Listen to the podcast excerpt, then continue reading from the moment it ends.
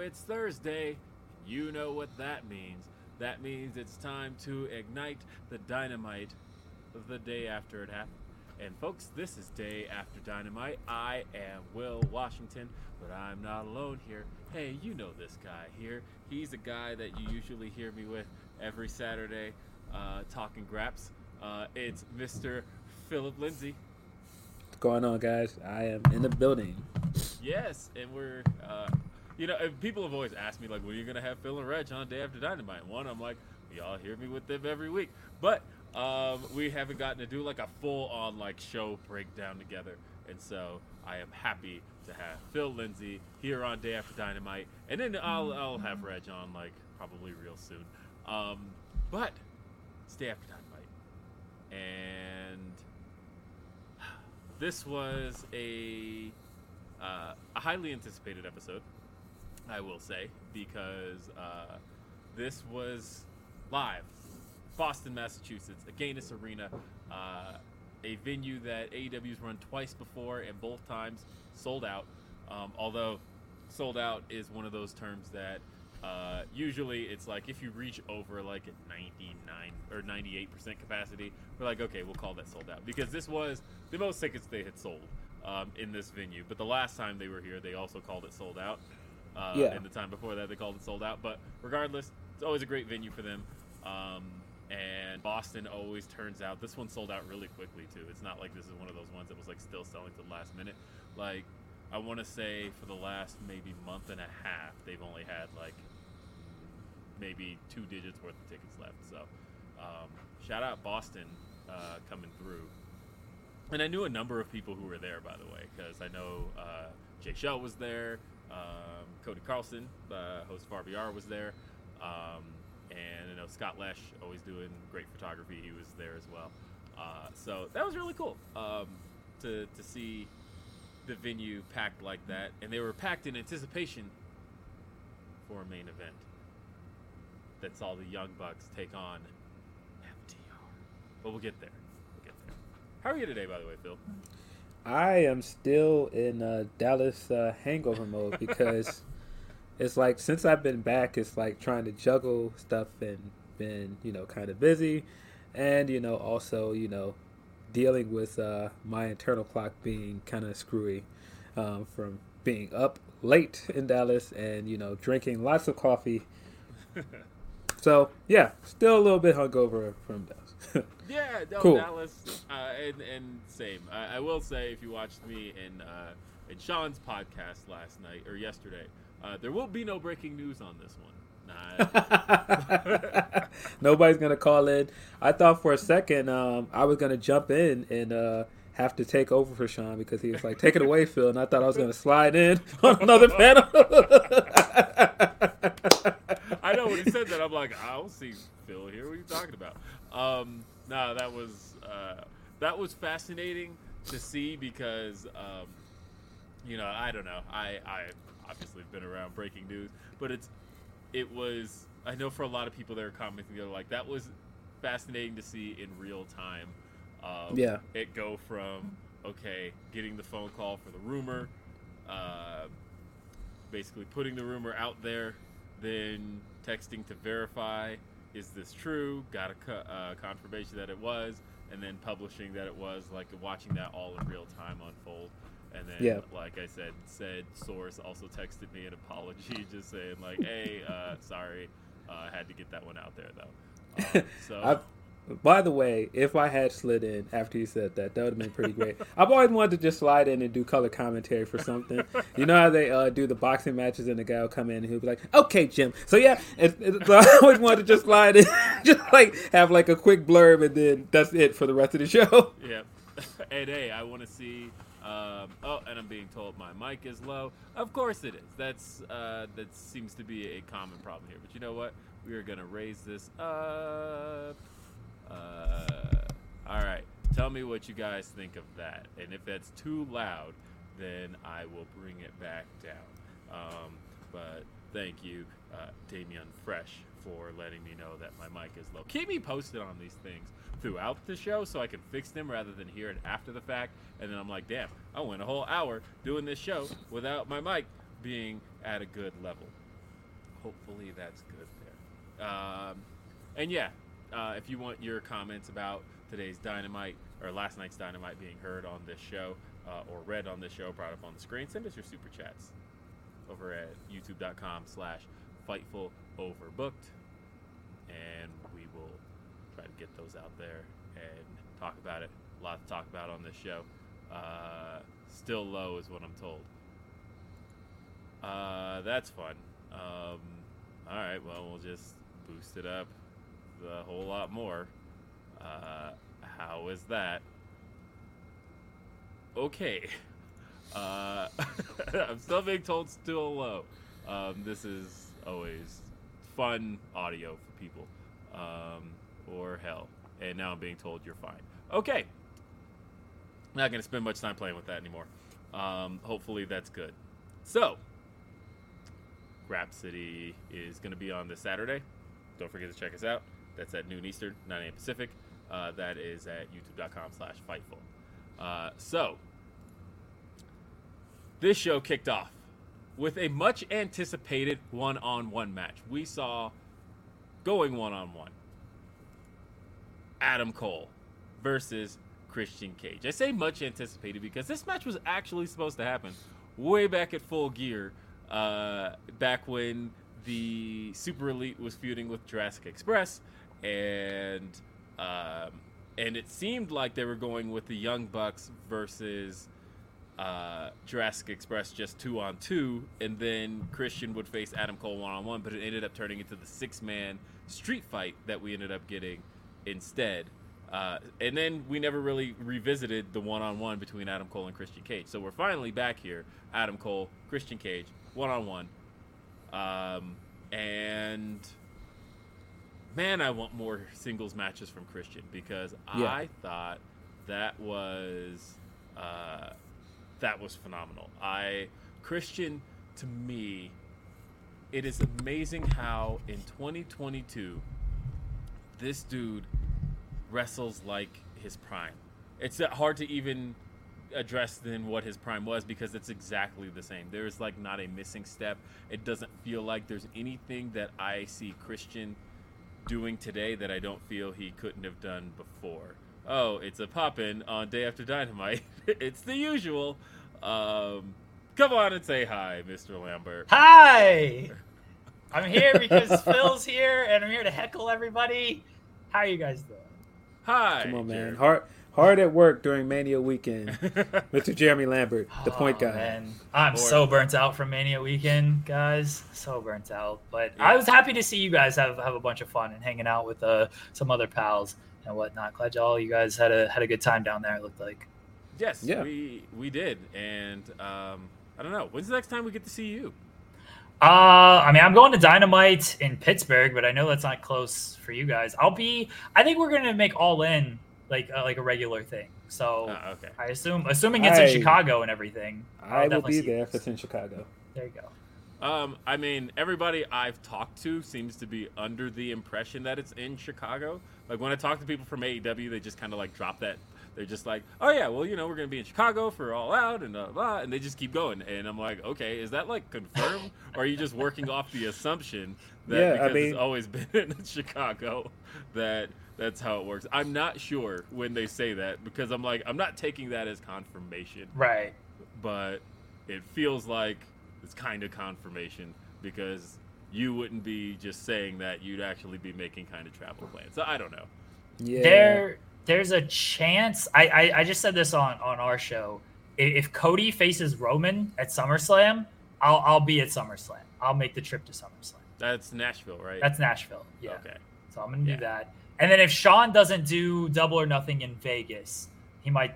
I might end up doing that one. So and Will, if if the boys. Avs are in the Stanley Cup Finals, I'll be I'll be in Denver. I'm gonna stay with you, and, and we'll go. I'm just booking myself to stay at your house. Oh, Hey, yeah, behind and that we'll go to a game. behind that curtain right there is a guest suite. I actually See, don't care. there we go. So I'm, I'm booking myself. If the Avs are in the finals, I'm booking myself to stay with you. Yeah. Uh, well, either way, we will catch you eventually. yes. Um. Yeah, poor poor Will missed the uh Mr. Karaoke, because he got there like right when we left Oh, last I year. know. and all Uh, yeah, I did. I, I I I walked in and everybody's like, "Oh, they just left." I'm like, what the hell? Like, what do you mean they like just left? And we only we only ran into each other as like a chance in the parking lot. Yeah, Like- at uh, at at Now Arena. Yeah. Yeah. So that was just all, but it all worked out and It's- uh, all good. All right, I just popped in to say hi since that's my running bit. If I come on this show after my own show to say hi to you guys. Enjoy enjoy the show. Have a great show. Tremendous show last night. AEW Dynamite. One of the best lineups ever. Honestly, one of the best wrestling cards we've ever seen on AEW on TBS. I'm pretty sure TBS is very happy with the ratings. I don't know what they were, but TBS is very thrilled with the demo ratings. Over 3 million viewers on TBS. Samoa Joe, one of the biggest stars in wrestling. We have Samoa Joe on AEW Come Dynamite. man. Did you watch FTR Young Bucks dream match? One once in a lifetime dream match on AEW Dynamite. Have a tremendous day, guys. Bye. I have seen the ratings and it's not that. Uh, but Three million. So- but uh, what we did see was, uh, like I said, Christian, Christian Cage. Uh, I don't know. Like I said, there's just something about him that, like, I keep waiting for him to not be uh, the the performer he once was. But like every time I see him, he continues to work exactly as he did in like 2000 and I don't know. What would you consider Christian's prime? I feel like to me, it's like late Impact, like early WWE return to me. yeah, I would say probably that Impact run, probably his peak. Um, Mhm. Yeah, I just you know I've seen people act like you know what was the point of signing Christian, and I feel like last night was a pretty big indication of what was the point of signing him because, man, that was a pay per view quality match. it Um, was. And Adam Cole has kind of become like the king of great opening matches because he's gotten he's gotten away with like doing these main event caliber matches to start the show to kind of hook people that are coming from Big Bang Theory or whatever else to keep watching the show. And this was this was tremendous. Uh, and not only was the match good, but then we got the stuff afterwards where it looked like they're still teasing this heel turn with uh, Christian, and I'm here for it. Yeah. Well, so there were a couple of things. Um, one, uh, I had a few observations. I'm not one to harp on Adam Cole's size, though I do think that people who are good at it are funny.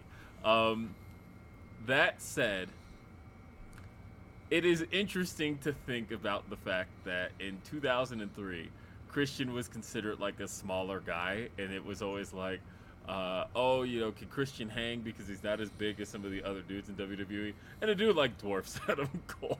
yes, he does. and so I just- that was like the first observation I could make as a longtime viewer that uh, again Christian was never seen as that big, but uh, up against Adam Cole, this dude is like a titan, and so okay, uh, but yeah, they did continue to tease the heel turn. Uh, yeah, after the match, um, out came Red Dragon. They jumped uh, Christian, which then led to um, the uh, Hangman coming for the save, and massive pop. By the way, I know there's all this discussion about is Adam Cole or Adam Page working as champion, and should they take the belt off of him? Blah blah blah. But like the thing is, regardless of any of that discussion, the one thing that hasn't changed, that hasn't waned, are the crowd reactions. He still gets biggest Super pops. popular, man. He's still very popular. Cowboy shit, still very over. Uh, I don't know. I don't feel like I would touch that. Uh, that I like. I I like if if there's a plan, and I feel like there is for when his title reign is supposed to end. I wouldn't deviate from any plans right now No. because uh, even though I think they're double or nothing, I don't think he's um, gonna hold it beyond double or nothing. But I just feel like Hangman, uh, when his music hits, it, it, He gets a pop every time. Um, every time. Yeah, I think I think it's mostly an internet discussion about how well his uh his uh championship reign has has gone, and I think it's mostly because other people want to see someone else a champion, whether it be Brian or Punk or you know Cole or whoever else it is. But I think they've pretty much you know put their you know drawn their line in the sand to say, look, this is guy is the champion. We've worked for over a year to build this story of making him champion, and I feel like the story they're telling of him being a competent fighting champion is a good one. I feel like every challenge he's taken, he's come out of it looking even more confident and even stronger. I no, and I agree with all that. Honestly, um, I had a wrestler explain this to me, and I, I had this discussion with you, but I had a wrestler explain to me um, one time, and this is a WWE guy, and he kind of explained to me what people are missing about Cole, and uh, I don't know if it's a bad thing or not. Cole Page, um, sorry, I got my Adams out here, but uh, what they're missing about Adam Page, um, and why for a lot of people it's not clicking. Uh, and so I don't like to get into a whole lot of WWE discussion on the show because the show is not called Day After Raw or SmackDown. Um, but I do want to note what's happening here. So, and it's not necessarily a bad thing. It, uh, it is just the thing. And again, this this came to me. This was brought to me by somebody wrestled in WWE, um, and just kind of how things work there. So it was explained to me the WWE machine. And that the WWE machine, the way it works and the way wrestlers in WWE all understand it, is that the WWE machine has a direction that they choose. And when they choose said direction, everybody in the company is to be on board with said direction. And case in point, the WWE machine is currently behind Roman Reigns. And so the direction, as far as the company is concerned, is all about Roman Reigns. It is all about uh, Roman is seen as the top guy. Roman is the guy that we put all our resources into. He is the guy we focus on. Everybody's job in that company is to essentially work toward getting Roman Reigns over because the more Roman Reigns is over as the representative of the company, as the representative of the company, the better off we all are and that is the understanding of the WWE machine. Um, and it, it, it's not a new thing. That's how it was with John Cena. That's how it was with Hulk Hogan. That's how the company operates. When the machine chooses a guy, they they put everything behind that guy. Um, and NXT did that to an extent with Adam Cole, where it was Adam Cole was the guy. They picked Adam Cole and they said he is our guy, and no matter what anything else, no matter what else is going on in the show, we are the show is about getting Adam Cole over. Bottom yep. line, he is who the machine is behind. AEW doesn't necessarily operate with a machine type mentality. That with Adam Cole moving forward as the top babyface, there isn't necessarily a machine that's kind of going, okay, everybody is to coalesce behind Adam. Did I keep saying Adam Cole? Adam Page. Um, they are to get behind Adam Page and make sure that Adam Page is seen as the guy. AEW seems to be operating more just on a this is happening here, this is happening here, this is happening here, this is happening here, and you as fans are free to choose what you are into or be into everything. But there isn't necessarily like you don't really get that that mode of when other segments are happening, the commentators are still talking about Adam Page. Like that's not really happening on on this show because that's not really how it operates. They don't really have the the big machine that is behind the guy. And I feel like there's a lot of fans that need that, that need to kind of be told be, just because that's what they grew up on and that's kind of the system they know. They they they need the feeling of this is our or this is the guy, this is the guy who is the champ of the company and he is the man that the company is behind and uh, no matter what else we do, he is the face. I feel like if people don't have that, they don't necessarily feel like somebody matters. And so there is a lot of discussion over is Adam Page mattering as much as he could when I feel like it's more so I think he does. I just think that the company doesn't really have that kind of marketing force behind him the way that, that the way WWE works. And so without people having that, that's how they feel about him. Um, yeah, I saw a lot of people last night saying that um, the difference they see in something like Roman, for example, is that Roman as champion starts the show, he does his, you know, his long promo, or he ends the show and he does his long promo, and they don't do that with Hangman. And I actually feel the opposite. I don't need to see Hangman do that every episode because I feel like it gets very formulaic. Um, and I feel like, yeah, some people feel like they need to see that to feel like he's the big deal and he's the guy, but I still feel like when you look at you know Hangman's um, additions to the show, when you look at his matches, he feels like the guy. Like right now, it feels like nobody can beat him. If you look at all of the wins he's gotten, he looks almost unbeatable. Right, and and, and I feel like that's going to be proven again next week. Um, speaking of which, I thought he had a good promo here. Yeah, and of course, then he goes and challenges um, Adam Cole. There we go. My Adam's right. Uh, he challenges Adam Cole to a Texas death match next week, and that kind of bugged me because I thought, uh, isn't that what he had against Lance Archer just like month and a half ago? Um, wasn't that a Texas death match? I'm pretty sure that's Yeah, exactly it what it was. And it, it was because I remember saw a lot of people saying not another death match. yeah, and not just that. Wasn't that match like not in Texas, and now we like are in Texas, and so Was it in Texas? Wait a minute. I don't think that one was. Um, and uh, I want to say that one was in. Now I am actually drawing a blank on what city that was in. Um, that one wasn't the Atlantic City one, was it? Uh, I guess I have to look. I think it was in Texas. I think it was in Dallas, wasn't it? No, because they haven't had a Dallas show since. Uh, hold on, let's see. Oh, I was right. Atlantic City. Holy shit. Oh, well, there you go. yeah, yeah, it was Atlantic City. Okay. Um, there it is. I thought I thought the trap had failed me. It had not. Uh, so, um, yeah, that one was Atlantic City, and they, and I remember thinking at the time why. I guess it's because Lance Archer's from Texas, but otherwise, uh, Yeah. there's not having a Texas death match in Texas, and now we are doing the Texas death match in Texas. But I feel like we just did that, so uh, I would like to see something else. But I recognize it's already been announced, and it's for next week's live edition of Rampage. So I thought that was interesting as well. He put a lot of emphasis on it being a live episode. I don't know, man. I, I enjoy Hangman as champion. I, I, I enjoy that he has not backed down to any challenge, and I think that that story works so well because it's uh it's an extension of what his story was for the first year, two years with the company, and I think without that uh, context, some people might be mixing it, but I don't know. I, I really enjoy his growth as a character. yeah, um, I'm really interested to see where this one goes.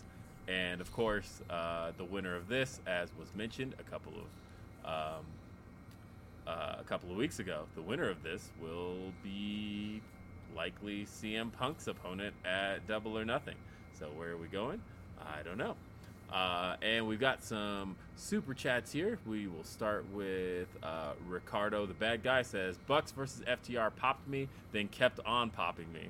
Love that. Really good match. Um, Jay Blood says the only thing to do is lean into Hangman as your ace. Every chance they get to let uh, Hangman play the fans' heartstrings, the better. They already love him. Put him in jeopardy. Have him overcome over and over. Um, and Ricardo also says the heel who beats Page will get nuclear heat. If Um, it's a heel, if, if it's a heel, if it's if it's Punk, it might Punk- be cheered. I think Punk could beat him. Um, Jay Blood says Hangman now requesting the match that scared him two months ago is a bit of the too subtle progression we're seeing. Um, People aren't people aren't uh, it's, it's layers. You're Uh, not paying attention to the layers. I kind of like that. Okay, I wasn't even thinking about that. Anyway, overall, um, match and segment combined, this was an easy B plus for me. Um, it was a really solid match with uh, with Adam Cole and Christian, and then I thought Hangman came out with fire and intensity. Uh, it was good. It was real good. Yeah, I agree. I think B plus is is a is a really uh, good grade for it. I think the only thing that stops it from being an A is that AEW does a lot of run-ins, and it was like it sometimes it feels like all right, all right, we've seen a run-in, we've seen Red Dragon and Adam come out and do the run-in, but I thought the way they handled the run-in this week was really good. I thought Page again looked very confident, um, and he's he continues to look like a strong champion. He does. Uh, and then we got the much anticipated Dynamite debut. Samoa Joe took on Max Caster. And I think the thing everybody was waiting for in this one was what was Max Caster going to say? And he didn't disappoint. did he? Uh, I thought Max Caster's rap. This was probably one of his best ones. I thought. Uh, like you could even see Samoa Joe's face of like, all right, that one that one stung a little bit. Uh, called him injury prone. Um, mentioned the X division, uh, and then noted that we beat NXT while you were champion. Uh, I thought those were some good digs. I don't think that last one was true because they weren't head to head at that time. But uh, either way, Yeah, but hey, the the best part about rap sometimes when you're in the diss is is to lie. You know, the lies are the best part. Um, but uh, other than his uh, his freestyle being great, is I thought the best part of it was uh, was my man Bowens coming around with the with a towel around his neck like Joe and throwing it. I thought that was hilarious. yeah. No, I, I had fun with this. Uh, I I love Joe, and and I'm glad that they did catch people up because I, I was worried that hey, you know, Ring of Honor's pay per view did well. It did about twenty thousand buys, but that's also like uh, a, a drop in the bucket. That's two percent of the people that watch Dynamite. So uh, it's like okay, you, you do. I'm not one of those people who's like, okay, things have to be explained. Uh, like fans will mostly get it, but I felt like Ring of Honor, that's too niche. Like you, you do need to explain things when it comes to Ring of Honor. Um, and I was glad they showed the video package of Jonathan Gresham winning the title. Uh, as Jordan Grace pointed out, it's Jonathan Gresham's like network television debut. Yeah. yeah, pretty much. Um, yeah, and they recapped all of the the Jay Lethal stuff as well. Mhm. Um, yeah, I thought uh, I thought the way that they started this was great. Again, I I think it's only a matter of time before the acclaim are baby faces. They're such a popular act. I think are. anybody that is discounting just how great they are in front of a live crowd, you're not paying attention when they come out because the crowd is clearly into them every time. And they had a, a, Neutron this week. Uh, they updated all their graphics to be um, the, mostly of the color of their gear. I thought that was important actually when the when all of that hit. Uh, no, I was actually, you know, the match was whatever. It was uh, a basic squash. Um, Caster got some offense in, but only after Bowens distracted. Uh, but uh, this one gains a point because we saw the Muscle Buster again. Yes, I was really excited to see the Muscle Buster again. I was surprised that he pulled it out this fast. Um, Mhm. But I feel like that was very intentional to let you guys know, like, nope, this is this is the Joe you're used to. This is no restrictions, and I was happy about that. And also, of course, we got the viral moment of him doing the shmoney dance, which Yes. was fantastic. I yeah no I was I was so great with that that uh, made me real happy. And no it was just good to see Joe kind of having fun but still being like in Joe's gonna kill you mode. I was yeah no easy. This was this gets a B for me. I thought uh, everybody kind of did their part here after the match. Um, we well actually let's get your rating first. Yeah, I, I think I'm gonna agree with you. I think a B is a good grade. I think it was a good way to reintroduce people to Joe, and you know, Caster did his part. He just went out there and took a beating and annoyed people like he usually does. Yeah, I liked it. Uh, and then, of course, Jay Lethal and Sanjay Dutt uh, are on the Tron, and uh, you know, Lethal is talking about why he's had his his sudden change of heart. Um, which, like, this is one of those things that's kind of within the continuity of the show. Like that, that you really, if you've been watching Dynamite, uh, everything here should make pretty perfect sense because you had two weeks ago Lethal lose um, to Cole, but he got very close. The week later, he lost to Moxley, but came very close. And then you got a video package that showed you he finally snapped uh, this past week, and he turned. Uh, and then he was kind of explaining that. I thought Jay was actually fine here, um, and he's got a surprise. Uh, he's going to roll out the red carpet for Joe. What does that mean? Hmm. I don't know, but you mentioned something I forgot to mention that I enjoyed about the Christian Adam Cole match. I think we've been watching Adam Cole for weeks. Um, now that he's not on NXT and he's on, you know, a main roster show. Um, he has been pushed to the limit every time. He has been he he pulled out a lot of reversals this week and it still wasn't enough. He still had to cheat to win. And I just like that bit of storytelling of him stepping into a big league situation and him being kind of out of his depth. Uh, I had thought about that. That's pretty good. Uh, I had thought about that at all. Because he did the same thing last week in that match with, with Lethal, where he had to he had to cheat to win. He did. Uh, yeah, I mean, you know, and it is funny too because uh, I think a lot of guys who came out of NXT, I think there's a lot of kind of misplaced stock. I think put in both the Full Sail crowd and the the, the CWC in that there's a lot of things that were over with that one crowd of people, and it's a lot of the same people every week. That like you know, it's really hard to gauge how over something is unless it's really touring from city to city because you could be over in one city and not the next. And uh, there were benefits to there's there's a benefit to being in the same city, and then there's there's not. Um, Yeah. but yeah, we also then had. Oh, this was a favorite of mine. It went exactly as I thought it was going to go, but nonetheless, still happy with it. That's right, folks.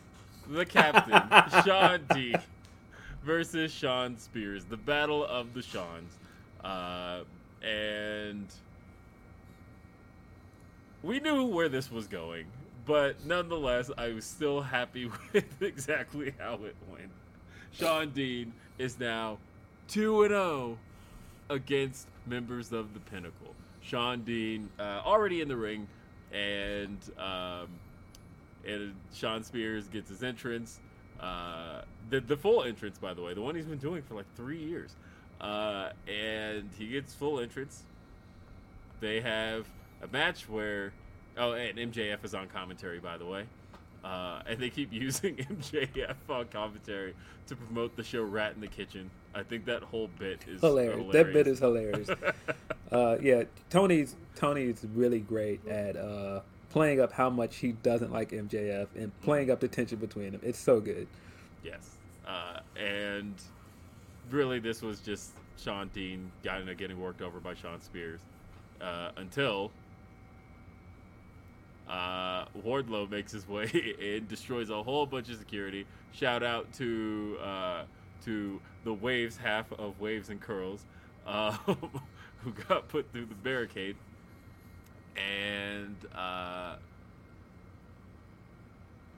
as Wardlow made his way in, and they made the signs bigger this time. I thought that was a good bit. Yeah.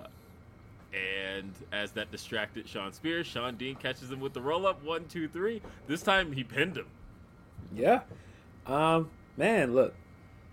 I don't know if this is an unpopular opinion. I feel like Shawn Spears, not Shawn Dean, Shawn Spears has been slowly proving more and more why he was why he was so hot with NXT as Tye and why he was such an interesting signing for AEW. He's pretty good in ring, and I think he has a good entrance. Shout out to Josiah, really good entrance music. Um, and I thought he was he was working Shawn over for most of this match until he got distracted, and then Dean pulled up the win. If this leads to the infantry getting their first TV match against FTR, I want it, man. Get Carlie Bravo. um, if you guys haven't watched that uh, that promo video they did this week, it's yeah, no, so and Carlie, good. that was great. I was very happy with that. Now, honestly, um, on one end, I'm like, because they announced that it's going to be Shawn Spears or Shawn Dean versus MJF next week in a rematch, and on one end, I'm like, okay, is this where it all comes to a crashing end? But then I'm like, nah, y'all are selling T-shirts. Don't end it here. Uh, I, I think he's gonna pin him. I think if he doesn't pin him, I want him to like win via count out or something next, and like just continue to find ways to rack up the wins for Shawn Dean and keep him undefeated on TV. I will be there next week, by the way. I will Ah. be there at Dynamite in New Orleans. Um, it'll be very hard to miss me once you see where my seats are, uh, because I uh, these are like really good front row seats. Um, Man, bring bring a big bean sign and shut up. I did not mention this, by the way, in our group chat or anywhere else. So this is a world premiere. Uh oh. I actually sat across from that man eating beans when we went to dinner on Sunday night. I was in the building with him eating baked beans. I have not heard this story. we went to get barbecue one night, and Uh-huh. he did indeed eat baked beans. we went to get I barbecue. missed because I left Saturday. This was on Sunday. You guys went out Yeah. Uh, Yeah. was this Saturday? Uh, no, I think it was Sunday. It was Sunday. Sunday. Okay, yeah, I left on Saturday. I missed Reg actually eating baked beans. Yeah, we went. We went to go get dinner before we watched WrestleMania. Um, that's when it happened. Damn. Can't believe I had to miss that. Pretty, pretty good barbecue, by the way. Where did we go? Bone Daddy. That's where we went. Yeah, this is a you know, I, it's not to knock it. It's that there's not much else to it. Um, I would. This one gets like a B minus from me, and really it's because um, I was actually gonna go with the C, but then I realized, you know what? The one piece we didn't talk about here, we kind of glanced over it. Wardlow is so over. They chanted throughout this match Wardlow's name. It was just Wardlow chants left and right, and I was just blown away at how over this man has gotten through this. Uh, this split has been really successful for Wardlow, and uh, now they just got to get us to double or nothing at this point. Uh, there's nothing else to do. Double or nothing, MJF and Wardlow is the only place to go from here. Yeah, um, I agree. I think they've executed his face turn really well. I thought his his uh, beatdown of all the security guards looked really good. The one guy that he uh, repeatedly threw into that uh, into that security door looked great. Um, yeah, I think he he he looks he looks like a big monster in this, and I think uh, they've done enough to keep him away from MJF. So when they finally do have that match, I'm guessing at Double or Nothing, it's going to be a big deal. It is. It, it's feeling like a big deal now. Like uh, people like really want to see him get his hands on it. Uh, so yeah, I was happy with that. And then of course Shawn Dean's my dude. So um, Yeah, friend of the show for sure. Fri- yeah, friend Shawn Dean. Uh, so gets extra points for that. Let's read some more super chats here. Uh, we've got uh, let's see, Tom says, I still think Punk takes the title from Hangman, then Eddie takes it next, uh, but no MJF title reign this year. I don't know who beats Eddie. I Uh, don't agree. No MJ title reign. I think I think MJF will be champion very soon. Yeah. Um, Chris Raines says, uh, I loved Joe bringing back the Muscle Buster. I know that that popped me. I was really excited for bringing back the Muscle Buster. Um, but yeah, I, I love how over Wardlow is getting. Uh, and then, of course, we have best friends unhappy with Wheeler Yuta, uh, unhappy with everything he's uh, he's doing right now because you know they brought him in. The, like you're staying on our couch, and all of a sudden now you're you're trying to get into the the Blackpool Combat Club, and but like also he's seeing success. Who can argue with it? And uh, Trent doesn't forgive him. Trent is like you know, he calls him a scumbag, gets in his face, and tells him he never trusted him. Which, if you watch BTE, that was always true. Yeah, that was always the running running gag on BTE. Um, yeah, I really enjoy the Trent and Yuta stuff, and I think uh, for fans that watch everything, I think that's going to be uh, a great treat for them to finally get that Trent versus Yuta match when they do do it on Dynamite or Rampage. Yes. And, uh, and of course, Trent is going to be facing Bryan Danielson this Friday on Rampage. And Yuta is facing Jon Moxley in a match that, which you have to understand, for this night, everybody I've talked to who was there said that was match of the night. Which is insane when you think about what else they saw. Yeah, Yuta Oh. versus Moxley match of the night. Now I saw a picture of a bloody Wheeler Yuta, and I thought, oh, it's like that. Okay, so I um, I have thoughts. Um, I kind of feel like Bryan is going to eventually turn on Mox. I just I don't know why, but I just kind of feel like he's eventually going to turn on Mox because I think everybody thinks, okay, well Yuta's going to join, but I wouldn't be surprised if Yuta joins after Mox gets kicked out. I mean, uh, I don't know. I just if you've seen the picture though, there is a picture from the end of the night at Rampage of uh, Tony Khan raising Yuta's hand um, after the show was over, and Yuta's covered in blood, and it's like, oh damn, Like it's like that. Like we got that kind of main event out of those two to the point of where Tony Khan came out and congratulated Yuta for the match he had had. Like I am. Yeah, I look. I think a lot of people's uh, re- reservations to get into Yuta is that he just looks like another good guy that can wrestle, and he doesn't have like much of a character. But I feel like they've done a good job with this uh, uh, Blackpool Combat Club stuff of giving him a motivation and giving him a character outside of just being a good wrestler. Yeah. Hey, keep talking for a second. I have to answer a phone call. Not a Sean Ross Sapp type one, but I have to answer. Scoop, scoop, scoops. Um, but yeah, I think everything they did in this segment with Yuta was good. I think, uh, you know, the stuff with Trent is going to end up paying off, and I'm curious to see where they go with this uh, Blackpool Combat Club stuff as well. Um, I I don't I don't know the results of the match on Friday, but uh, my interest is absolutely peaked. If you're giving me Mox and more singles matches, I'm here for it. I hope that everything is all right.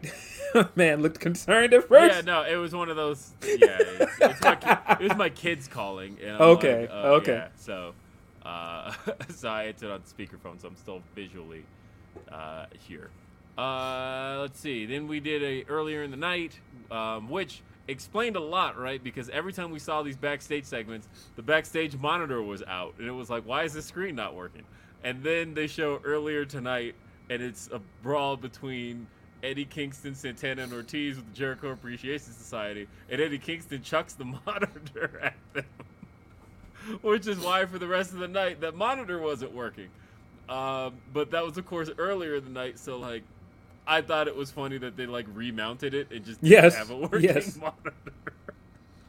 Yeah, that was great. yeah, so that was a great little Easter egg throughout the whole night, and uh, and like MJF was like the only person to reference it, like when they were backstage, and he goes, "Fix this monitor." Uh, but yeah, Eddie Kingston throwing it at Jericho, uh, as was said by Evan Wright, said that was an all-time moment. Um, and yeah, they hit the ring, and they. Uh, I almost want this to be the name of this trio, but he said, "When I see you, it's on sight," and I thought, Yes, it's on sight. I love it. Man, uh, you got to give uh, Kingston so much credit because he always will take something simple like on sight or you know these nuts and he'll get it over. These it's not like these are not things that anybody has never heard before. Like this know, is common. This is common slang or terminology, and he'll just throw it out, and people will be into it, and people will repeat, be repeating it and wanting it on the shirt. Yes, I actually, uh, I I want the the Eddie Kingston it's on sight T-shirt now because when Eddie Kingston sees you, it's on sight. Nah, this was great. I uh, honestly like I I was really into this first hour of the show.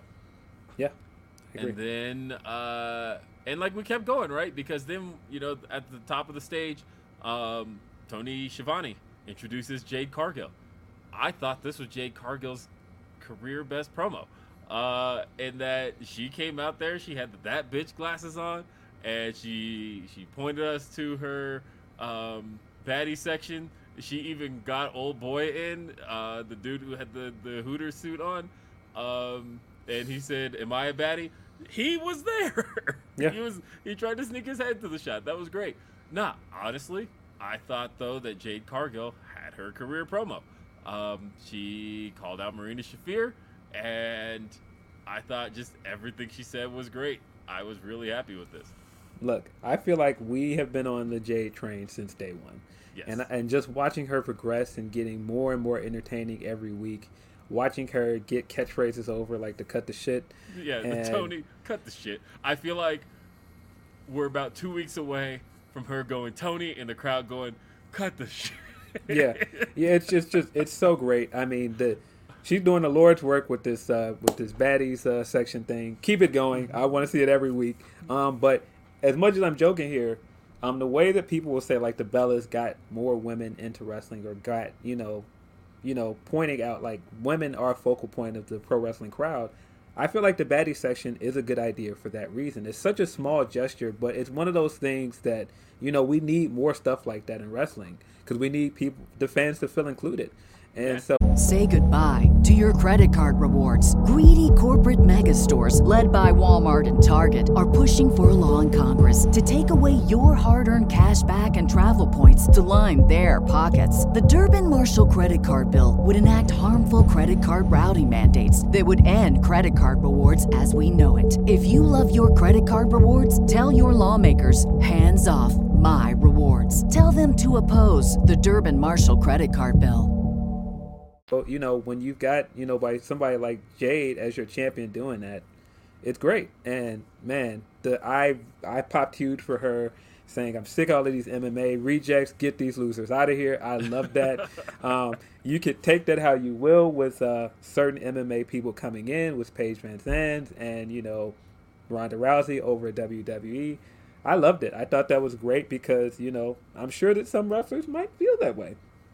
Yeah, I I thought this was really great, and I saw somebody say that it's time to break Mark Sterling away from her. I disagree. I think I he is like either. the perfect like simp stooge, um, and I th- like that's the best way to describe him to me is is he is a simp stooge for her, Yeah. and uh, I have been just having fun with them as a pairing. But I think the more Mike work she gets, the better. Like it doesn't necessarily need to be Mark Sterling, um, but the yeah. uh, like he doesn't necessarily need to do the talking, but I like her as just her like stooge behind her at every at every turn. I like this pairing. I like this promo. Uh, Vanessa Hudgens even liked it and tweeted that woman has 44 million followers, um, and the fact that she put that out there, just like Jade Cargill, I thought it was all great. Um, I feel like the show was really like firing until the next match. Um, yeah, was- but man, listen. I said on an episode of City that I feel like Jade is the best women's champion in the company, and she is. I feel like she is. She is slowly becoming a superstar. Like just watching her navigate stardom in Dallas and watching people congregate around her and watching the Vanessa thing. She's a superstar at this point, She man. is. And we all you could all see it happening. You could see she has this aura about her. That's why I didn't understand why people were so dead set against her at one point. Uh-huh. Uh, totally agree. I'm I'm a Jade simp. So, um, if you were paying attention yesterday on the podcast I did on the Fightful podcast with uh, with Sean, I was wearing a Jade Cargill shirt. Um, I I very much own one, and I've owned one since like her first match. After the Shaq match, I was like in. I said, you know what? I see, I see I see it. I was like, I see the vision. I see where this is going, and I am in on Jade Cargill. Yeah, but is she green? Maybe. Green, Green, green like money, baby. Green like money. I'm glad she's even running with that. I love Jade Cargill. She's great. Uh, and we had the Hardys versus the Butcher and the Blade tables match. Um, whew. Whew.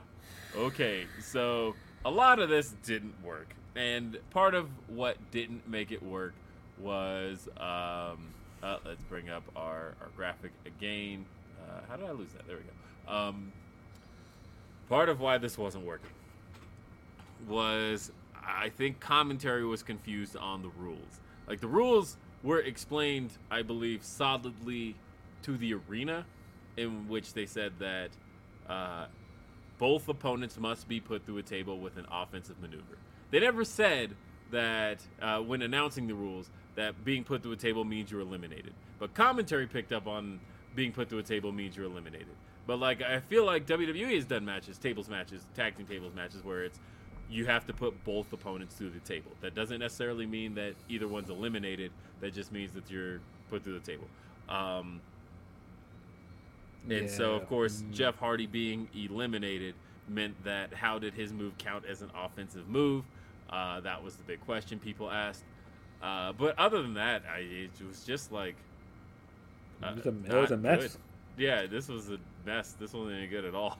Yeah, it was it was very confusing to follow. I didn't understand the rules, and like you said, commentary made the rules even more confusing.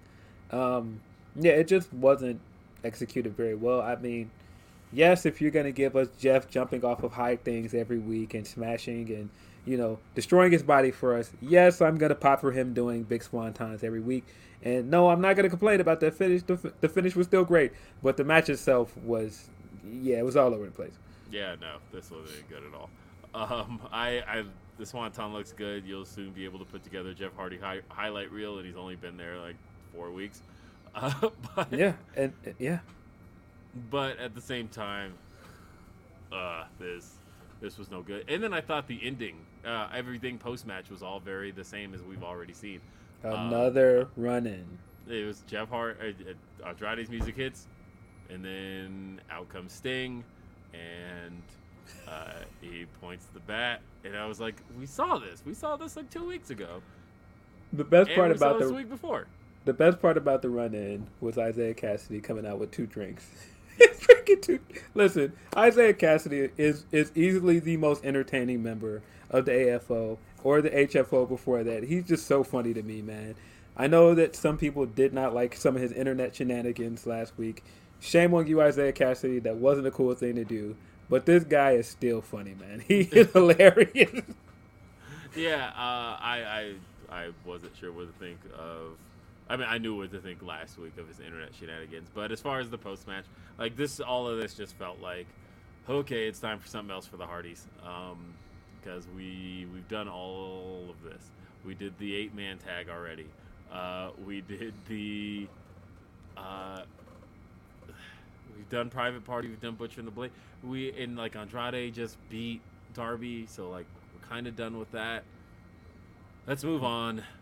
Yeah, this feel, to me was a D plus only because I liked the the Swanton, but I'm done with this. Yeah, I, I'd give it a solid C, um, only because you, I feel like the finish kind of saved it from being a complete disaster. Um, but yeah, I'm ready to move on. I think they're kind of dragging their feet um, and holding off because I feel like they're gonna build to Sting and Darby versus the Hardys at Double or Nothing or for a big match. But you know, it's just a matter of getting there at this point. Yeah. Uh, got a super chat from Tom. Uh, says when Jade turns face, she's le- she leaves Sterling behind. Yeah, sure. Uh, at that point, I just like I said, I like her having the simp behind her. It's it's so great, and uh, I think he is kind of a perfect stooge. Yeah, Um, got a speaking of simps, uh, we saw Jamie Hayter and Toni Storm backstage, and uh, the internet lit up as soon as we saw them from the side, and then we had uh, it was announced Thunder Rosa is taking on Nyla Rose for the title at Battle of the Belts two. Yeah, um, yeah. Look, AEW is feeding uh, all of you horny Pog fans out there. Uh, with that match last week on Rampage, I saw some of you guys drooling over that match. Guys, come on, relax. And I feel like this matchup we're possibly getting with Hayter versus Storm is the same kind of thing. Um, And I'm excited. I'm excited for that match. Um, I'm glad people are excited for the tournament matchups. Um, but yeah, come on, Mike. Come on, stop Yeah. I, I've been trying to figure out the tournament schedule, and I think it's all making sense now. Uh, in that, over the next like kind of eight episodes of Dynamite and Rampage, we're going to see these qualifying matches, and then it looks like May 11th the tournament begins. Um, there's going to be eight participants in the tournament. Uh, so then that kind of leads you into double or nothing. I don't know if double or nothing is just going to be the finals of both, or if it's going to be because if it's the finals of both, it's only two matches. If it's the semi and the finals, then that turns into six matches on the card. I don't know. Um, It sounds like it's a finals, if I had to guess. yeah, I think I'm guessing it's just the finals. Um, but then what do you do with everybody else? I guess. Uh, oh yeah, there's a Mhm. casino battle royale. There's things you can do there. Because I would like to see AEW's approach to like a star-studded casino battle royale because it's usually kind of the upper mid card uh, or lower card guys in those. But like, kind of the appeal of the Royal Rumble is that the Royal Rumble is the stars of the company have come together and converged in this battle royal. And AEW hasn't quite done a um, a straight up. Uh, the, JJ says, uh, uh, Mr. JJ says BPW lives on in AEW. yeah, like I said, I Yeah. saw the responses to that Rampage match with Skye Blue versus Jamie. Guys, relax. relax. Um, but yeah, I I would like to see kind of a I just the same kind of Royal Rumble approach of like here are the stars of the company. So maybe like the guys who don't make it uh, any further in the um, the tournament because it looks like it is going to be a tournament of the stars. Uh, maybe you do put them in the um, the casino battle royale. I don't know. Uh, but next match we had was, and we're winding down on this show. We had uh, Hikaru Shida taking on Julia Hart. Um, Julia Hart, of course, made her way down with the Varsity Blondes entrance, but then um, told the Varsity Blondes, kick rocks. And commentary was like, what are you doing? Um, and she's like, I- I'm going to try something new here. And Shida comes out. Speaking of new graphics, I addressed the Acclaim's new graphics. Shida got all new graphics, all new colors. She's had the same stuff since, uh, I want to say, All Out 2019 uh, was when she uh, first debuted the like the, the, the mirror lady. Yeah. Um, yeah. And so she's had all that stuff a long time, and she got new graphics all finally. And I was like, oh, cool. I'm really happy to see that. Um, and this was also, as I pointed out on Twitter, the second time Shida has faced Julia Hart. First time being at the James L. Knight Center in Miami, Florida. I was there. It was at the uh, AEW Elevation episode that was taped after after um, Dynamite Road Rager that year. So um, that was, of course, a very early Julia Hart, and uh, so this was kind of a way to see what's changed since Julia Hart has been in the company. Also, nobody pointing out her name's Julia Hart. This is the Owen Hart, um, the, the Owen Hart tournament, and nobody pointing out that hey, uh, no relation, but there is a heart in here. Um, and uh, hell, as she's starting to turn heel here, I thought that would have been something like she would point out of like this tournament belongs to me because I'm a heart. They're like, but you're not like related to the hearts. Like I don't care, I'm a heart. Um, Uh, yeah, look, I think the stuff that they're slow building this uh, heel turn with her is good. Um, I think that at some point they've got to pull the trigger. I feel like they've been doing this for what three months at this point almost. I don't I don't know if that's the exact time frame, but it feels like it's been that long. Um, but yeah, I of course I noticed the makeup coming from under the eye patch this week. Uh, I think it's pretty clear she's gonna eventually take off the patch and reveal that you know she's got whatever makeup under there and and join the House of Black. House of Black. But yeah, I'm I'm ready for them to just pull the trigger on it. Um, I thought she did some cool things in this match, like the eye gouge spot, um, and I thought she pulled out some cool spots. But yeah, I, I'm ready for them to just go ahead and turn it heel. Yeah, and this was uh, hey, this was like all about the the turn, and um, and but ultimately, Shida's the pro. Uh, Shida is the OG of this division, and she's not getting past uh, the former champ. Yeah. Um, I yeah, I enjoyed the stare, stare down at the end. I know some people say that they are tired of Deeb versus Shida, which I don't know how you can be. They always have good matches. I'm I mean, ready I, for I the. guess the only reason I could say that I might be able to see where they're coming from is that this feud started in October and it's not over and it's April. Um, so Yeah, but here's And- my thing. You can't you can't say that you want them to do more storylines with the women and give the women prominent spots on TV and then be upset with the first really good long long term booking they've done with the women. Like I feel like this is the best ongoing feud they've done with the women. Period.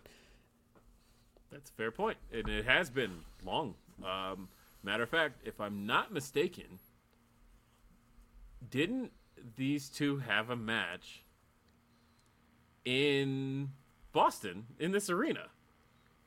Like, it wasn't one of the matches here. I'm pretty sure that uh, I don't remember. Maybe Shida versus Deeb took place. I think the first one was in Boston. Let me take a look at that. Um, again, it's one one of those things where like in my brain I'm like, "Well, you know you're right. You don't have to prove this." but I'm like, "No, no, no. I have to be certain." Um, oh, it was the TBS title tournament in Agganis Arena in Boston. Hikaru Shida. So it was the second one though. Uh, the first Okay. one was in Philly. Second one was in uh, Boston TBS title. tournament, Hikaru Shida versus Serena Deeb, and yeah, I knew it because I remember. I don't know. Uh, like I once said on this show, I have a thing for remembering the way the setting looked, the way the venue looked, and uh, and how a match looked inside a venue. So I'm like, of course I remember Shida versus Deeb. It was probably my favorite match. Um, I think that was probably top three women's matches of 2021 and Yeah. specifically that one and so i remember the way it looked and i remember because like the funny thing about Agganis arena is it has this really weird and probably people noticed it last night it's got this exit that's like right in camera view so like there's like this big black block in the middle of your screen uh, that all the seats kind of surround. Um, and so every time they're in that arena i always notice that uh, whether it was the, the time they were there in 2019 where the bucks faced private party that match also this arena um, or uh, when they were in this arena uh, back in october where oh that was the halloween one. That was the ghostbuster stuff. That all took place in this arena too Um, Um, by the way, I told Reg this um, when we were watching uh, Bits of Mania. I thought it was funny that people were so into that Jackass match and all of the goofiness of that match, but they hated the Ghostbuster stuff. That was very interesting to me. I don't know. And it, and, and it turned into people having this conversation like wrestling can be fun, guys. Lighten up. I'm like, but you hated that Ghostbuster thing. Interesting. Interesting how that worked.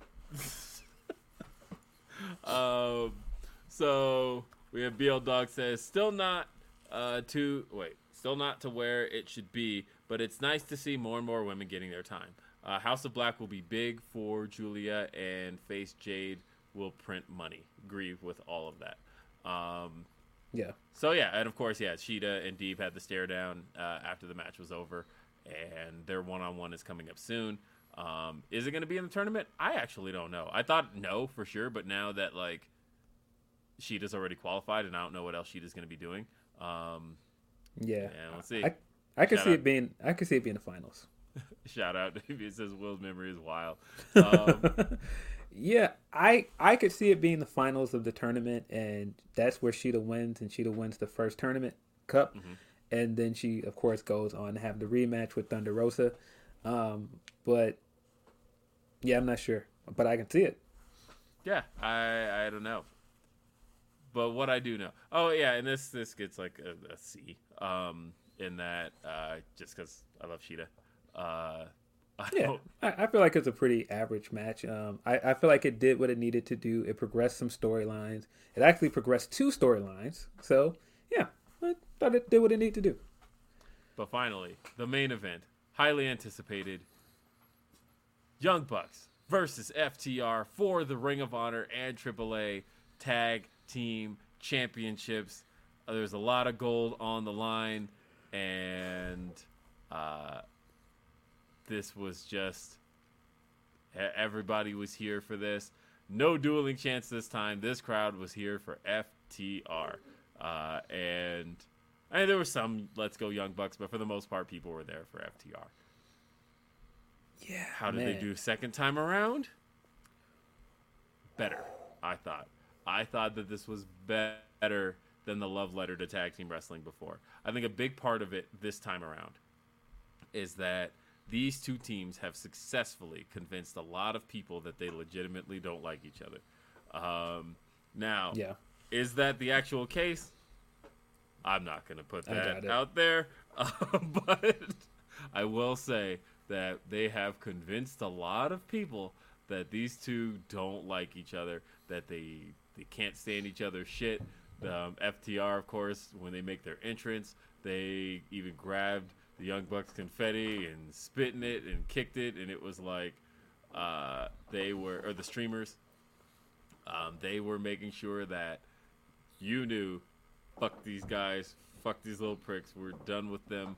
Um, the Young Bucks had, of course, been tweeting all week long about how they're going to bury these guys. They've mentioned going to Lowe's and getting the shovels, um, which should have been the indicator that that wasn't going to happen. There were like actual supposed wrestling experts um, who were like, uh, the Young Bucks are going to bury FTR again, just like they buried them last time, as if uh, the Young Bucks winning the last match wasn't the right call. They Uh, definitely didn't bury them last time. I don't know why people think that. yeah.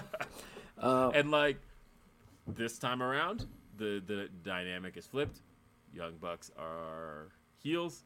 FTR are teetering on being baby faces. And the only reason I say teetering is because they still came out of the heel tunnel. But I think they came out of the heel tunnel because their ultimate face turn moment still has to come when they hit the big rig on MJF. That moment is the moment that they are officially baby faces. I think right now they're just kind of like working as faces, but like they're still aligned with MJF. But when that big rig happens, crowd is gonna explode. The the timing, if if anybody's watching and wants to take cues from your boy, like I said, I would book FTR versus Infantry, and I would have MJF cost him that match, and that's Uh, when the big rig happens. I would love that because it would do two things. It would get you that moment, and it would give Infantry a moment on television. Um, but yeah, I, I think three things worked in the favor of this match. I think um, them having a full capacity crowd and not having the limited crowd like they've been like they had when they had the first match um, helped a lot because they had, the energy in the crowd was totally different from their first match. And then the Young Bucks are just better as heels. They are. I'm sorry. They they just work so much better as heels. And then third, I think this is just a testament to how I think it was just hard at that time because it was the Yeah. early days of AEW to really present anybody who who started AEW because we're still in this period where like fans are just grateful for the existence of this company. It was re- really hard to present any of the elite as heels to the fans because it was like, well, they they got us this. Why would we hate them? Uh, and and I think as time went on, um, the fans were like kind of ready to boo kind of all of them. And the one that uh, chose not to chose shit. The rest of them all took it, by the way. It was like, like hey, we're booing Kenny. Kenny's a heel. We're booing the Bucks. Bucks are heels. All right, now it's time to also boo Cody. Now we're gonna be babyface Cody over here. Cody. Um, But either way, I agree with you. Um, and that this was the, the um, this was the match that we wanted to see from these guys, and now I just want to see it in a pay per view setting. They also smartly spaced the show out because normally the show goes like a good twenty minute stretch at the start of the show without a commercial break, but they went to commercial like five six minutes into the show and instead we got the ending stretch of the show went 15 minutes without a commercial break. And i thought we got a lot the bulk of this match without commercials. And i thought that was really smart because in any other scenario that a match goes this long it went 20 minutes uh, it would have needed two commercial breaks and it didn't have it. So i was very pleased with that. Um, i was ex- also excited Bobby Cruise um, got to ring announce this match uh, and that was awesome. Wasn't expecting that at all. yeah. Uh, but yeah, I, look, but yeah, I the- think just the, the, the near falls were all really smart. Um, this match was really about working over Cash Wheeler, uh, and the Bucks, especially in that finishing stretch, really taking it to him. They uh, they kind of really beat the shit out of uh, out of Cash Wheeler. Um, he even he he was almost pinned. He took the BTE trigger, and uh, but he got his foot on the ropes, and yeah, Rick Knox saw it. Uh, but no, I, I enjoyed pretty much that whole finishing stretch, um, and the way it resulted in uh, Matt Jackson taking the BTE trigger, getting the kiss on the cheek, and then getting the the big rig. This was, I I am as a fan of tag team wrestling. I could not be in a better place in 2022 than I am right now. Are you shitting me? Uh, I am having so much fun watching tag team wrestling. Uh, yeah. they're I- all doing it.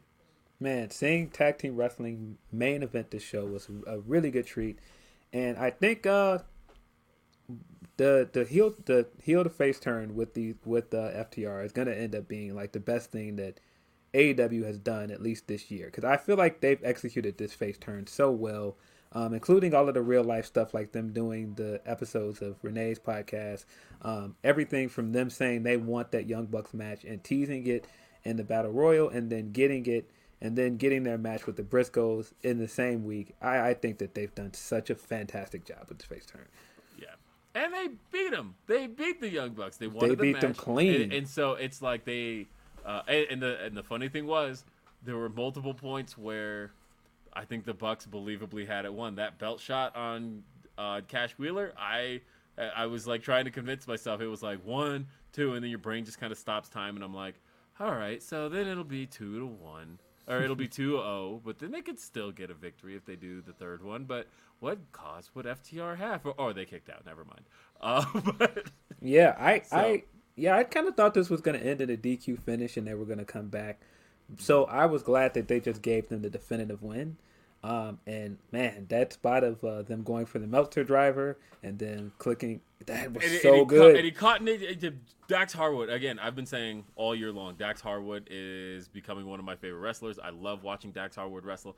Um, yeah, that spot with the Meltzer driver where he catches Nick Jackson out of the air and, and Nick Jackson did his front flip. The So ideas good. these guys come up with together, um, I mean, like, it is interesting that they can successfully convince social media that these two are like these two teams really do hate each other, but then can also be extremely creative in their matches together. And like, I would love, and you know what? I don't even want it for like ten years, but in ten years, I want the sit down between these four guys, and I want to talk all of these matches uh, about how it all went down, what went into planning this stuff, like because it's great. It's it's really great, yeah. uh, and I, Young Bucks fans, Young Bucks fans mostly just don't care for FTR. FTR fans though hate the Young Bucks, and it's Yes, great. It is uh, one of the few legitimate things in pro wrestling right now, and I love it. I thought a very nice touch to this was their first match. They came out with the Boston gear on and they had the four stars on it, and they won the match in Boston. That was Ah. fantastic. Yeah. Uh, I again, there's not a whole lot more I could say about this. This was a lot of fun, um, and I'm happy. I'm very happy. Uh, yeah, this was this was a great main event. Um, man, this delivered. Um, it would have been easy to come after that Briscoes match and, and give them give us like something like, you know, close to it. But I feel like this was. I don't know if it was as good as that Briscoes match, but it was don't it pretty was damn as good, close. but but I think It was that, close. Um, if you give these guys another pay per view setting, and uh, if you just do it at Double or Nothing one last time, I think you would get it, especially because Double or Nothing is going to be such a, a huge environment. Uh, I think you absolutely would get what you're looking for. Nah, this was a hoot. Uh, this is an A plus for me, um, and there's not a whole lot more I could say. How about you, Phil? I come on, man. You gotta get this, this the S, man. Come on. This is this was Oh, you this was asked this one. All right. this this was a great match, man. I, I feel like this was this was a great main event, man, and I feel like it's got me even more excited to see where the tag division goes from here. I don't know if this means they're getting a rematch at Double or Nothing. Are we getting Red Dragon? I don't know, but I'm in. I'm in for whatever they do next. Uh, let's see, and of course, oh, two things I didn't talk about real quick. Um, so of course it was announced that, uh, all right, so we saw a segment Shane Strickland um, at the. Oh look, I'm wearing my Swerve shirt right now. Um, but uh, Swerve, uh, of course, is at the Grammys, um, and he was jumped by Team Taz, or he was talked about being at the Grammys. They brought that up because it's a big deal. Um, although they forgot one little thing to piece together. So he noted who he was at the Grammys for. Um, who Prophet, the producer, who won a Grammy for his production on Donda. Um, the one little piece they didn't stitch in there, and I guess this is one I'll drop on Graps or not on on Day After Dynamite. Prophet, the producer, made Swerve's theme song. The theme Yeah. song he comes out to in Dynamite on Yeah. AEW. That's that's his song, and I was like, oh, that was the one little piece missing. There was that, yeah, he was there to support the very person who made the theme song he uses in AEW. Right. Um, and then I guess a little spoiler because uh, um, the Observer like put it in their tweet uh, that next week on Dynamite in New Orleans, uh, Swerve actually makes his Dynamite debut in ring um, because they're doing the the match on Dynamite next week. Uh, Keith Lee and Swerve versus uh, Will Hobbs and Ricky Starks on Dynamite. Yeah. Stop. Stop complaining. That's where it's not on Dynamite, guys. They always put the new signees on Rampage and give them the reps there. I don't know why people do this every time. And Oh, honestly, he's if- only if- on if you- Rampage. And if you talk to anybody um, who works Rampage, especially hell, talk to anybody who's been on last at Rampage, going on last, that's the main event.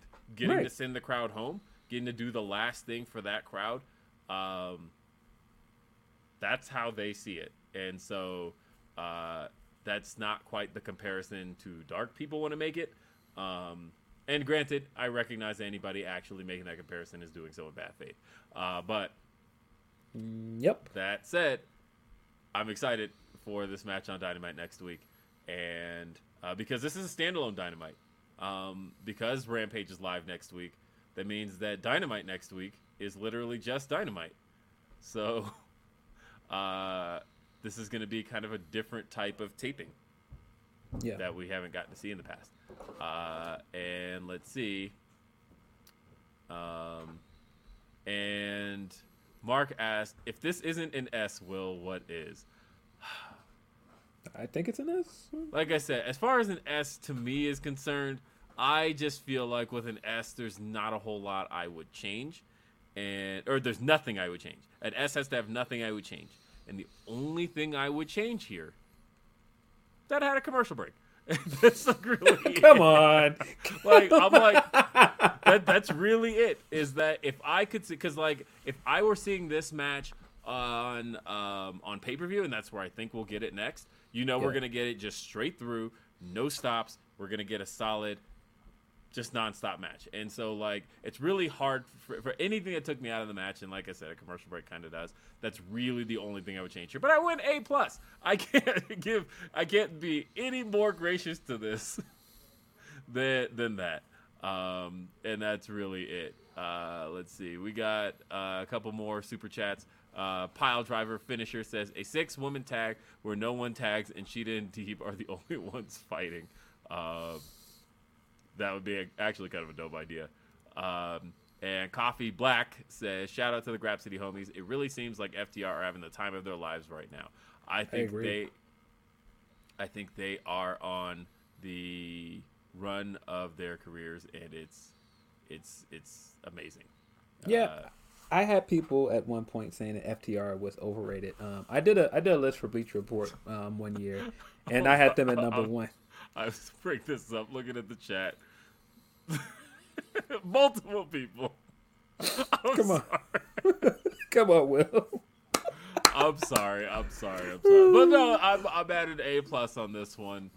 He's he's he's sticking he's digging his feet in I'm, the sand, I'm guys. sticking. On, I'm sticking to it. It's an A plus. but I'm happy with it. There's no complaints here. There's nothing bad about an A plus. Oh man! I, hey, I told you guys my grade. Don't don't don't yell at me. Um, but yeah, I think FTR got went through this uh, stretch when they first came to AEW, where people were for some reason saying they were overrated, and especially like when they were number one on the PWI tag team list, and I just never really understood that. Um, I think at this moment, like those are the top two tag teams in wrestling right now. It's FTR and the Bucks. I tweeted about what it was. Um, in that uh, I, I had a long Twitter thread. If you haven't seen it, go to my Twitter, name RBR, um, where I feel like what it was in 2020 when people felt like the, the that FTR was overrated. I think it's not so much that it was a that I, I'm agreeing with that statement, but I do understand how it was mentally justified with people. I felt like, in hindsight, in 2020, FTR had so they came up they were of course called up i want to say 2017 right? It was when they got called up to the main roster. And then of course there was an injury uh, and, and you know in wwe when somebody has an injury when a tag team has an injury uh, one member of it they just take both members off tv so then they disappeared for like a year right? And then they didn't come back till 2018 and when they came back they were doing the the Uzi hot stuff and, and all That of that was shit oof. and like they had a little bit of a stretch where they were paired with Randy Orton, but really, I think for the most part, they had just kind of been coasting off of their NXT run. That there was nothing done for them on the main roster that really like got them to sink their teeth into who they are and what they're here to do or anything. It was just kind of like we just dead dropped them into Monday Night Raw and they're just going to do their thing. And then of course, they were unhappy with all of that, so they asked for their release twice, and they finally did get their release uh, in 2020, and then they jumped ship to AEW um, in June, uh, like right after Double or Nothing, and when they jumped ship again, I felt like even AEW did kind of the same thing, except only using them. But they did kind of the same thing of like, eh, you know these guys, and just kind of coasted off of the NXT stuff. And it wasn't until really this last year that uh, they really just kind of turned themselves into, as opposed to being the kind of, um, you know, before they were kind of the Southern bred, um, follow the rules, you know, only fist tag team. Whereas now, in the last year, they've kind of redefined themselves as like a tribute to the 80s tag teams. And like, you know, with the gear that they wear now, the theme music. Um, and then we've gotten more promo work from them. We've gotten solid promo work from Dax Harwood. Um, and I think really the first time we got that was when he cut that promo on Jungle Boy uh, before their match. And it was like, okay, Dax Harwood's like really good at this, but then Cash is really good at this. And then of course Cash had the injury um, with the with his arm getting caught on the um, yeah I, know, I don't even want, really want to talk about it, but yeah that disgusting injury he had. But again, great promo work, getting to know them personally. We kind of got to feel them as people, and I feel like. I think that's the part they were missing. It wasn't so much that they were overrated two years ago, but I feel like people had no connection with them two years ago. Um, and I feel like people hadn't had a connection with them really since NXT. They hadn't had a reason to connect with these guys since NXT. And that was five years ago. Like they left NXT in 2017. That's a really long time. Um, and it's not like this was a televised NXT. There's WWE Network NXT. Um, there's no way that show was doing more than like 200,000 people at best every week. And so like it wasn't like it was um, something that there was a huge audience for. Uh, and I think just a lot of people weren't really understanding what the hyper appeal was behind FTR, other than or the revival even, other than these are guys who had had a few great matches in NXT. Like these are the guys that you had. They, they faced American Alpha, did really well with, um, and faced DIY, did really well with. But for the most part, what did you really like know about them? if you weren't following NXT. And I feel like now that we've gotten yeah. to know them personally, I think that's turned everybody's eyes around and they do now feel a connection with them. And really, if you look back at their NXT run, um, I don't feel like they're anything like that anymore.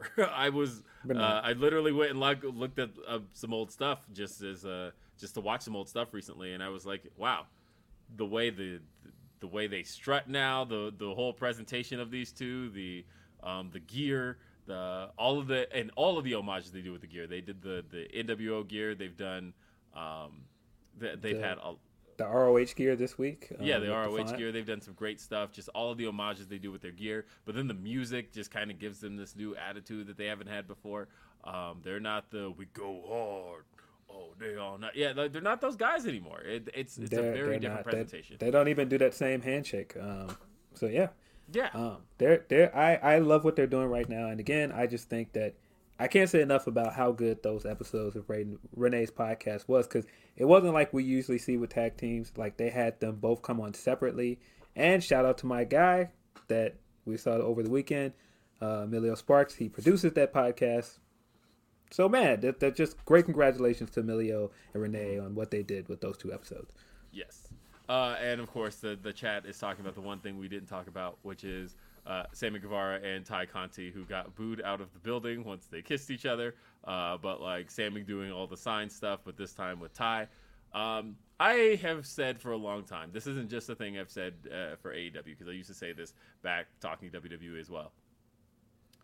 Nobody wants to see baby faces in a, in a relationship. um, like you don't. You like it's okay to like know it exists, but typically on screen, relationships typically I don't know kind of bring people down. Like I remember, um, and, and I, I say that in the sense of look at Daniel Bryan, right? Uh, that Daniel Bryan, I thought they were actually harming his likability the more they put Brie on screen with him. It, it's like we know, we know they're in a relationship, but honestly, it, it's there's still a macho ness to pro wrestling, and uh, I think really, all of the top couples in pro wrestling history have all been heels. Uh, because that's kind of a thing you do as a heel. It, it really hasn't. Macho Man and Elizabeth, he wasn't really, he wasn't. Well, he was a heel for some of it, um, but I feel like some of his most um, beloved moments were with Elizabeth by his side. Yes, but then when you look at Lita and Edge, Hunter Well, I mean, Stephanie, there was stuff Yes, there was behind stuff and Edge. right? But, but you look at you look at Hunter and Stephanie. Hell, you look at Triple H in Chyna. You look at, um, yeah, I don't know. I just I feel like, and even in AEW history, Kip and Penelope. Um, I feel like when you present couples, it, it's it's one of those like. I think, and here's another person it really hurt. Seth and Becky. That when people talk about um, what brought Seth's babyface run down, a lot of it was that. Um, now, granted, it was also who they were facing, but I think a lot of people were cool just like knowing the relationship existed. Didn't necessarily need it thrown in their face on the show itself, and I think it did harm his perception. they yeah it went on too long because the thing i will say uh, when they had that mixed tag match which was like the winner take all match i don't remember which pay-per-view that was but um, when uh, when corbin hit Extreme becky Rules? i think so when corbin hit becky with that uh, deep six and he looks straight into the camera and goes what are you gonna do about it you little piece of shit and stuff beats the hell out of him i thought that was great Uh, and now I have to look that up to be certain. Of course, uh, this is one of those things. Why am I doubting my own fucking memory? Yeah, there. i think you're right i think it is extreme It, it was yeah, Extreme Rules 2019. Um, and, uh, but either way, uh, as far as we're concerned, um, yeah and that's yeah, I, I don't think this is right. Uh, and yeah, like I said, because somebody pointed out in the chat, um, Jungle Boy and Anna Jay like that's a couple we know exists. They're- but they're not on screen And like you together. can right, and like it's even been referenced. Um, Max Caster's taking shots at it, but we don't need it thrown in our faces. Like it's okay. Um, and yeah, and I, I think the cue card bit has gotten old too. I don't think that it's funny like it used to be. Mm-hmm. I just think that it, it's not really working. I feel like Sammy is kind of holding on to some babyface things that are just not funny anymore. Um, and I think that Mm-hmm. and the adding- weird thing is the cue card stuff was also like a heel thing that he Yeah, did too. Like yeah. that's the other thing too is that he's Yeah. only been a babyface a year, uh, but he did the cue card stuff since AEW launched. Um, so I don't know. Uh, hey, so I, of course, being day after Dynamite, gotta mention the ratings. Today's rating came in at 989,000. Oh, by the way, Mark says uh, he's, I don't think it's that they're in a relationship. I think that people are hating these two specifically because of the circumstances wrongly. Um, there's that too. Uh, yes and I know no. I know he's specifically referring to the fact that he um, is no longer with Pam, and people uh, have their theories about why that is, and so that has kind of turned people against Tay Conti.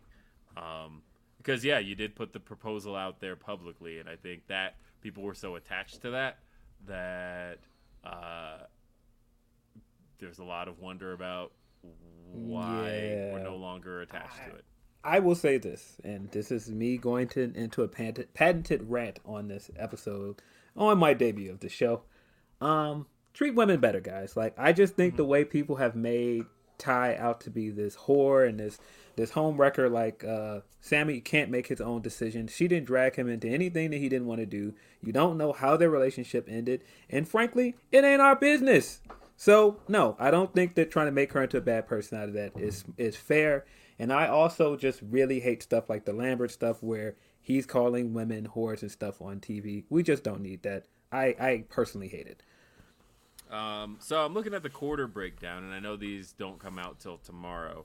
Um, so the two highest quarters of the show were the second quarter, which saw, and I'm talking 1849. Um, the second quarter, which was uh, the end of the Cole Christian stuff, and then Adam Page, and of course um, Samoa Joe's in ring debut. That quarter did really well, and then the second highest quarter was the last bit of Young Bucks and FTR. So uh, I think that makes perfect sense to me. Um, otherwise, there were three quarters that averaged over a million viewers, and then everything else was like in the the nine hundred thousands. But anyway, that's it uh, for Day After Dynamite. Thank you, Phil Lindsey, for being here. Not that I won't be talking to you in less than two days uh, on another podcast we do. Um, except We do another podcast? yes, we do. And you've done three podcasts in the last week. But anyway, we'll see you next time. Have a great day. Peace. Peace.